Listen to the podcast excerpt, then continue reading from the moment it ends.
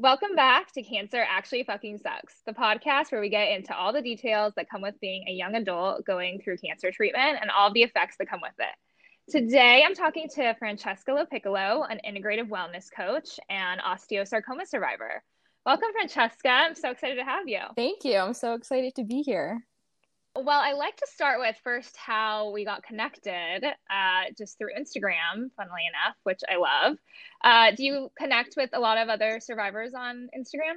I try to as much as I can. I just, I feel like it's so important to connect with people who have been through similar situations that you have. And it's really given me so much comfort, just like life after cancer and, um, you know, the difficulties that may come up. So I find it really comforting and inspiring to connect with other survivors.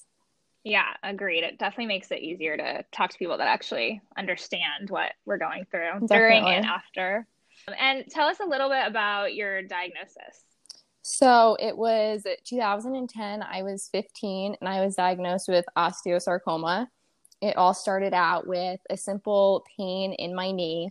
I was playing tennis pretty regularly at the time. So I was thinking it was a sports injury. I got hurt, no big mm-hmm. deal. And over, you know, the course of, you know, six months, the pain just started getting progressively worse until um, my knee actually swelled up to the size of a softball. And wow. the pain would wake me up in the middle of the night. So yeah. we're like, something's definitely wrong. But throughout all this time, I would go to the doctor and appointment after appointment and they just it's nothing. It's a growing pain. It's a sports injury. No big deal. Mm-hmm. you know mm-hmm. it will go away.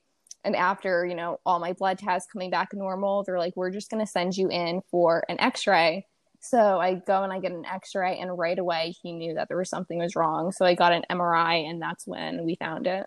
And tell us a little bit about so what happened after that after they found it? Um like what stage was it at so we found it pretty late, I would say. It was it was pretty far progressed. They actually told us that we caught it right in time at the point where they were able to still do something about it. Mm-hmm. So um, at this point, I was in so much pain. My leg was so swollen, and uh, yeah, I jumped. I actually jumped into treatment right away. About mm-hmm. I don't know mm-hmm. how long after. It was pretty soon after we found it, and um, I had about six rounds of treatment, and it okay. actually it actually didn't work. Didn't do anything. wow! And what was the treatment? So you, you mean like the names? Yeah, like what? It was chemo. Yeah. Oh, yeah. It was chemotherapy. I don't remember like the initial ones that I was on. It was, there were mm-hmm. two, I believe, and um, you know, we would like switch them up, but yeah, they didn't work, and wow. so the cancer actually spread into my lungs. I think they took during, and it was during treatment that it spread. It was during treatment. So I wow. actually went in. They were the original plan was that I was going to get a limb salvage surgery. We were going to replay. We were going to remove the tumor out of my leg and um, do a total knee replacement. And mm. when we went to go do my scans to see, you know, like the you know what we were going to do for the operation it actually mm-hmm. turned out that the cancer spread up and down my leg and then into both of my lungs wow and did you feel like you couldn't breathe or anything like could you tell that it was in your lungs at all you know i actually couldn't i mm-hmm. had no idea that it spread until they did the scan yeah that's so crazy. But with osteosarcoma, it does it metastasizes into your lungs, and so that's why you really have to be mm. careful with it because it it's easily spreadable into other parts of your body. And do they have any idea how long you had it before you found it? Um, I I really don't think. Um, I remember a couple months before I was diagnosed. I was diagnosed in April, and I got really mm-hmm. sick the December before that and mm. it was just like an odd sickness i was very um kind of like flu like symptoms and yeah. i remember that happened so maybe like that it kind of has a connection i have no idea though i yeah, guess we'll never really know yeah it's really interesting you say that because with mine too i was I wasn't sick, but I had this really bad pain, and my brother had it too. Like a year before I figured out that I had Hodgkin's, it was like like I had a fever. It was so weird. So I'm just curious, like, and we don't know actually how long I had to be there before, but it's just really interesting to hear kind of like what happens before in life that might have yeah and sprung it it's something. really crazy because i always wonder too like when did it happen? How long was it growing inside my body? And i just had no idea. Right. yeah. Yeah it's crazy. And you were only 15 like what was going through your mind when they when they said everything? Like i can't imagine being in high um, school. yeah no it was awful. Is honestly the only way to put it. I remember I remember every aspect of the day that I was diagnosed. It's mm. like down to the socks that I was wearing. I wow. I remember it all, and it wasn't. It actually wasn't a doctor that told me I was sick. It was my mom. Oh, really? And so did, did the doctor tell your mom? They did. So it was the day that I went to go for my um my X-ray and then my MRI, and the doctor pulled my mom aside to speak with her, and I wasn't allowed to be there. They wouldn't let me be present for that conversation. Oh, wow, that's interesting. But just he, I think he just told my mom, like, hey, you know, like this isn't looking good. This is what I think it is. And she needs an MRI. And he actually wouldn't let me leave the building without getting an MRI that day. Mm-hmm. Um, so I remember we were like leaving after I had the scan done and everything. We're getting into the elevator and I asked my mom because at this point I'm like, this is weird. What's going on? I, you know, I, I was yeah. a little anxious that he wanted to speak with yeah, me alone. Yeah. So I'm already like a little nervous, and I ask her, and she starts out saying, "Well, he thinks you're going to need surgery." I'm like, okay. And at this, yeah. at this point, like I've never gone through anything like that in my life. Like I was petrified of needles, and so to hear I had to have oh, surgery right. was like that w- I don't know that was like worst news ever. And so yeah. So I asked why and she said, "Well, he thinks you have a tumor." And then I automatically make the, the connection between tumor, cancer, cancer, people die. Right. And so that's all that's going yeah. through my mind. And I honestly, I think I like fell to my knees and I was just, I was like a oh mess. Oh so. Yeah. It's interesting that he didn't want to say it in front of you. Is that, do you know if that happens like for really young people going through it? You know, I actually don't know. I I want to say it's because I was underage and he wanted to speak to my yeah. mom first about it. Um, right. Bitch, I don't know. I don't know if that's a good thing or a bad thing. Right. Like yeah. how I would have handled it in yeah the other scenario, but. And then so the actual treatment. Tell me a little bit about that. Like, obviously it didn't work. What kind of side effects were you having, and then what happened once it was clear that it wasn't working. Yeah, so I the initial treatment I had, there were two. So like I said, the plan was to shrink the tumor and then do a knee replacement and that obviously mm-hmm. didn't work. And so we had to change course a bit and I was on doxorubicin, cisplatin and two others, I believe. They're very harsh. I don't know if you had them or I don't know, know people that had them, but they're they're not fun at all and the doxorubicin actually affects your heart. So yeah. it damages your heart. And then the other ones, they're just not fun. They, I was so nauseous. They actually, the treatments, they, they, they left me so sick. I honestly, I felt like I was dead the entire course of treatment. It's horrible. It was terrible. And then, um, and you lost your hair. I did. I lost my hair. And like we talked about, that was both of our biggest fear yeah yeah that was like um, sadly the worst part for yeah i think it is for a lot of people I especially so. especially young females like i'm sure some guys feel that way too but like our hair is who like our identity exactly i know everyone i talk to every girl at least says the exact same thing like that was the worst part for me losing my hair and when mm-hmm. i when i first like heard i had to get chemotherapy like that's just your instant thought like that's all you think about i have to lose my hair yeah, um, and you're like 100%. hoping it doesn't happen in those rare cases that someone doesn't lose their hair. Like maybe that yeah. will be me. Yeah, exactly. it wasn't yeah. me. It wasn't me either. what was that experience like? Did you like when did you start losing it? Did you shave your head or how did it work for you? So I lost so my hair started coming out after my couple my first couple rounds of treatment and I would just lose Mm-hmm. it in clumps. Like I remember I would wake up to just clumps of my hair on my bed. Yeah. And it was probably one of the most traumatizing experiences of the whole thing, just watching your hair fall out. I would honestly find like clumps of hair in our car, like well Oh after it was already off because it was just like it's everywhere. It's like a Right. It's just like a whole head of. Yeah. hair. So, you know, I avoided shaving my head as long Mhm. as I possibly could. And Yeah. it just got mad at like it did. So I had to shave eventually, which is fine. I mean, I rocked it and I Yeah. I did what, I could with it. Yeah. Which is yeah. nothing. yeah, exactly. Same with me. I I just shaved it and it was yeah, it was like you just don't ever think you're gonna see yourself bald. no, it's an experience. Yeah. Yeah, for sure. Um and then how did I'm curious how like because like I said, like you're 15, that's so young. How did like your friends react? Was it you know, like how was like those relationships? Because you're in high school. Like I feel like no one has to deal with stuff like that. Yeah, no, I growing up I never knew anyone having cancer. And so Yeah. I feel like that was especially difficult and I was I was still in school. I was 15 and you know life was so normal. I was going to school. Um, I, you know, I had friends and then this was just the biggest shock. Mhm. And but you know, they were all very supportive. They were um, you know, all there for me, which was very nice. Yeah, yeah.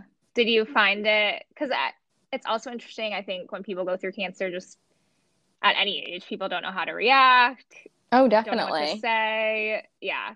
Did you have, was there anything when you were going through it, through treatment, like a support group or anyone you talked to that also had it? Like, what helped you kind of during treatment? when I was going through treatment, I honestly had, besides, you know, like the people who were being treated at the hospital, I had no one um, Mhm. that I could actually relate to. So, Mhm. you know, and as you go through that, you're constantly at the hospital, you're living there pretty much. Yeah. And so, Yeah. you know, those friendships, they kind of, you know, drift, drift away a little bit as they do because you're just so stuck in this fight, flight, survival mode. Mm-hmm. Um, but yeah, I mean, after treatment, I did seek out a support group, which was very helpful. Yeah, that's great. And so, what happened after those first six rounds of chemo and they found it didn't work? So we switched gears, and they um, they put me on a whole different treatment protocol. Uh, Mhm. I believe I was on four different chemotherapies, and I had Oh, wow. about I want to say I had ten rounds before they did my surgery. And Mhm. so they they they told me that you know the only option left is to amputate your leg. Mm. So that Wow. yeah, that was not fun. That was not a fun conversation. So that happened. Six rounds of treatment that I did initially did not work at all. And like I said, the cancer spread up and down my leg and into both of my lungs. And at Right. that point, they were there was nothing they could really do except an amputation. I mean, I I I could I could have gone and done the limb salvage surgery, but they didn't recommend it um, just because you know reoccurrences. They probably wouldn't have gotten all the cancer. I probably would have had multiple surgeries down the line, and just the quality of my life would not have been matched to what it would have been if I got an amputation. Yeah. And so that's you know, and they just didn't recommend it because Right. they really thought that the cancer was going to come back. And at that point, if it came back, there was probably nothing they could do. yeah. Wow. So you decided to go through with the amputation. Yeah. What was that? I mean, I can't even imagine. Like, what was that like, both mentally and then once you're done, like, what kind of like physical therapy do you have to do? I don't tell, walk us through that process. Yeah, so they told me I needed an amputation, and besides the day I was diagnosed, that was honestly the worst day of my life. I'm sure. Yeah. I remember the day because I was meeting with my oncology team, and they all piled into a room together, and they closed the door. And Oh like this is so odd. They never close the door. Like this is a children's like pediatric wing. Like doors are open. Kids kids are everywhere. Like this doesn't happen. Um, Wow. So immediately in my mind, I'm thinking something's wrong. Like something's not Mhm. right. They're gonna break some really awful news to me. And so they told me that, you know, they recommended an amputation because the treatment didn't Mhm. work. And I just started sobbing. Were you with your parents or anyone? I was with my sister, a friend, and my mom. Okay. So they were all there, and I just I lost it. Um, wow. And I did not want to go through with the surgery. I in my mind, I was still thinking this is not going to happen. I'm going to stick with the original plan. Um, Mhm. so I completely fought against it the entire time. We were looking for other treatment options, like throughout the country and other countries, sending my Yeah. scans literally to every hospital to see if there was, you know, if they would recommend something else. And they all said the exact same thing like, this girl Wow. needs an amputation. Like, she Mhm. will honestly probably die if she doesn't have it. Like, this is her best chance at survival. So Wow. at that point, I I knew I had to do it as much as I didn't want to. Um yeah, I mean, what really changed my mind were my siblings. Like, I remember sitting on the Mhm. couch one night and they're like, Look, we know, as I'm like sobbing to them, they're comforting Right. me. Like, I know Yeah. you don't want to do this, but you have to. Like, Yeah. you have to do this because, like, we're not gonna allow you Yeah. to die, basically. Right. Yeah. So, Yeah. Yeah. That's amazing you had that support group too. Oh, definitely. Yeah. Yeah, makes such a difference. And what, I mean, after that happened, what, like, how were you able to get back to living a normal life? And, you know, like, what did you have to kind of go through? So after I had the surgery, I actually I remember I woke up and next to me was a girl who had osteosarcoma, but she was on her 16th surgery trying to save her leg. So Wow. Waking up to that, I it was kind of just a reassurance to me like you did the right thing. Like Yeah. like you could be in that place right now.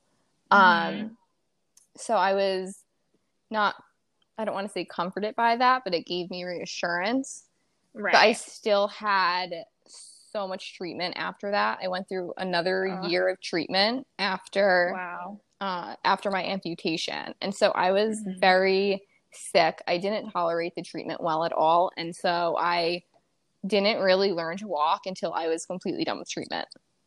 So yeah, it was a very long road. Yeah, that's a very long road for sure.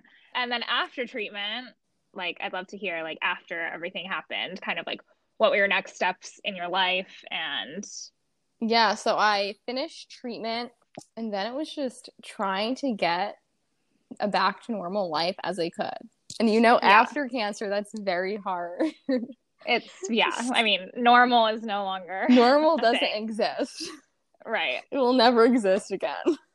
Yeah, no, never. so, you know, just learning how to walk again. And really, that was like my main concern after treatment. I just, Yeah. I wanted to walk. I wanted to be able to do all the things that I did beforehand. Um, Of course. so that was my main priority but you know after all that you know i i got very comfortable with my leg i honestly forget that Yeah. i that i even you know have a prosthetic leg it's not Yeah. um yeah. so that's incredible. yeah so you know after that i went back to school i got into health coaching it became such a huge part of my life just trying to heal from the treatment because of all the side Mhm. effects and you know feel as healthy as i could after going through that Yeah. What kind of side effects were did you experience?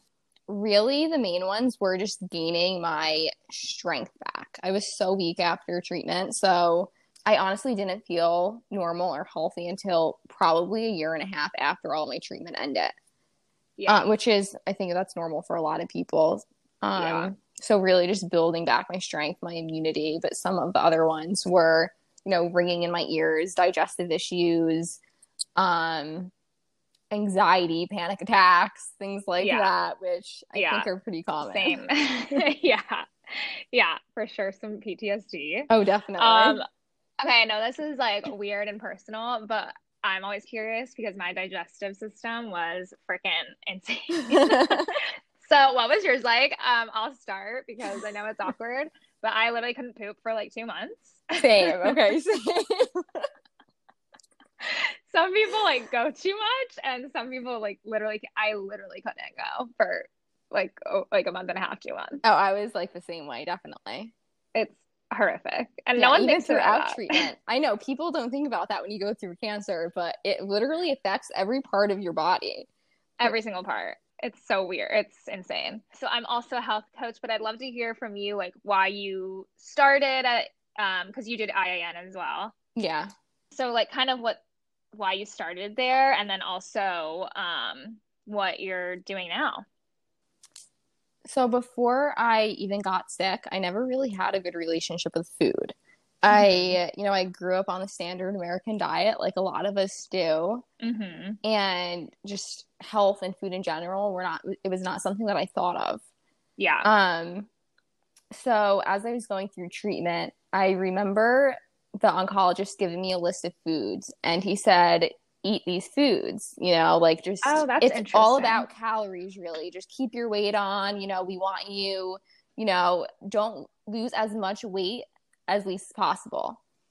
And did you lose did you lose weight during treatment? I did. I went down to like 93 pounds i think. Wow. Oh my god. so i lost a lot of weight but it's weird because some of the treatments made me gain weight and then after I think it was after I went on, you know, the ones after I lost my leg is when I started losing weight. Okay. Yeah, that's what I was going to say, the gaining weight because I I gained weight cuz they would like give me steroids before treatment. Yeah. To like avoid infection and those made me starving and like crazy. And I know like from my support group a lot of people also I didn't know anyone that lost weight. So that's really interesting. Yeah, so at first I gained weight and then I lost weight. But it okay. was, you know, it could have been just because I was so sick and I was throwing up like 20 times a day. Yeah. And I literally couldn't keep any food down because I would just throw it back up. Yeah. Um so that could very well be why. I'm sure. Yeah, I'm sure that's that's probably why. yeah. yeah, okay. So the so health coaching. Oh yeah. So um, your doctor gave you a list of foods? Yeah, so on this list he it, it was cheeseburgers, french fries, milkshakes, and that was on the list? This was on the list. It said wow. Twinkies. and as I'm reading this, I'm like, this does not make sense. Like, I know I'm not big into health, but I'm oh supposed oh to be God. fighting this. And this, I cannot see this getting any better if I am just feeding my body crap. Like, how Absolutely. am I? How am I going wow, to heal? crazy. Um, and so during my treatment, you know, as I'm just, I feel like shit. I'm like, I can't do this anymore. Like, I wanted to stop so badly. And I remember actually looking at, you know, natural alternatives. And I know people frown upon that a lot, but I'm like, there just has to be something else. Yeah. And obviously, I couldn't do them during treatment. Yeah. I'm an underage girl, so that wasn't going to happen. So afterwards, I just really got into, you know, alternative health and ways mm-hmm. I could support my body and heal it and help it thrive again. And so that really just, you know, cancer was definitely the catalyst for my healing and everything that came after that, and me becoming a health coach and, um, you know, doing what I want to do and helping other survivors. And I think that you know our bodies are just so powerful and mm-hmm. we literally if we utilize the right foods and the right resources, I don't think there's anything our body can't do. And yeah, in the least, I think we're able to support our bodies and our systems and help it thrive, you know, as best we can um, yeah. under the circumstances. Right. Yeah. Yeah, I couldn't agree more.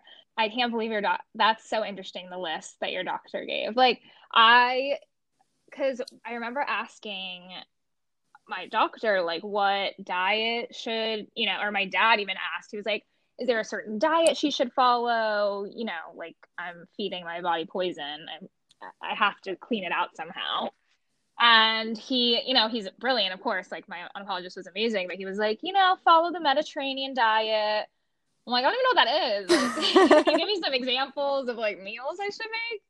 Um, so same. That's why I also it was the catalyst also to becoming a health coach. So yeah, you would think that you know they would give you more information, but yeah, there's such a gap. Yeah, for what what I've come across, that's not the case, and I actually hear a lot of stories of people getting the same list of food: eat the Twinkies, eat the milkshakes, eat the cheeseburgers, and it honestly blows my mind. I I don't know. Yeah, I agree. I mean, all of that stuff causes more inflammation in your body. Exactly. Like, you don't need any more inflammation. Wow, that's so crazy. Um, okay, and then in your health coach practice, kind of who do you help? Um, where can people find you? Yeah, so I'm on Instagram at Shinewell Health.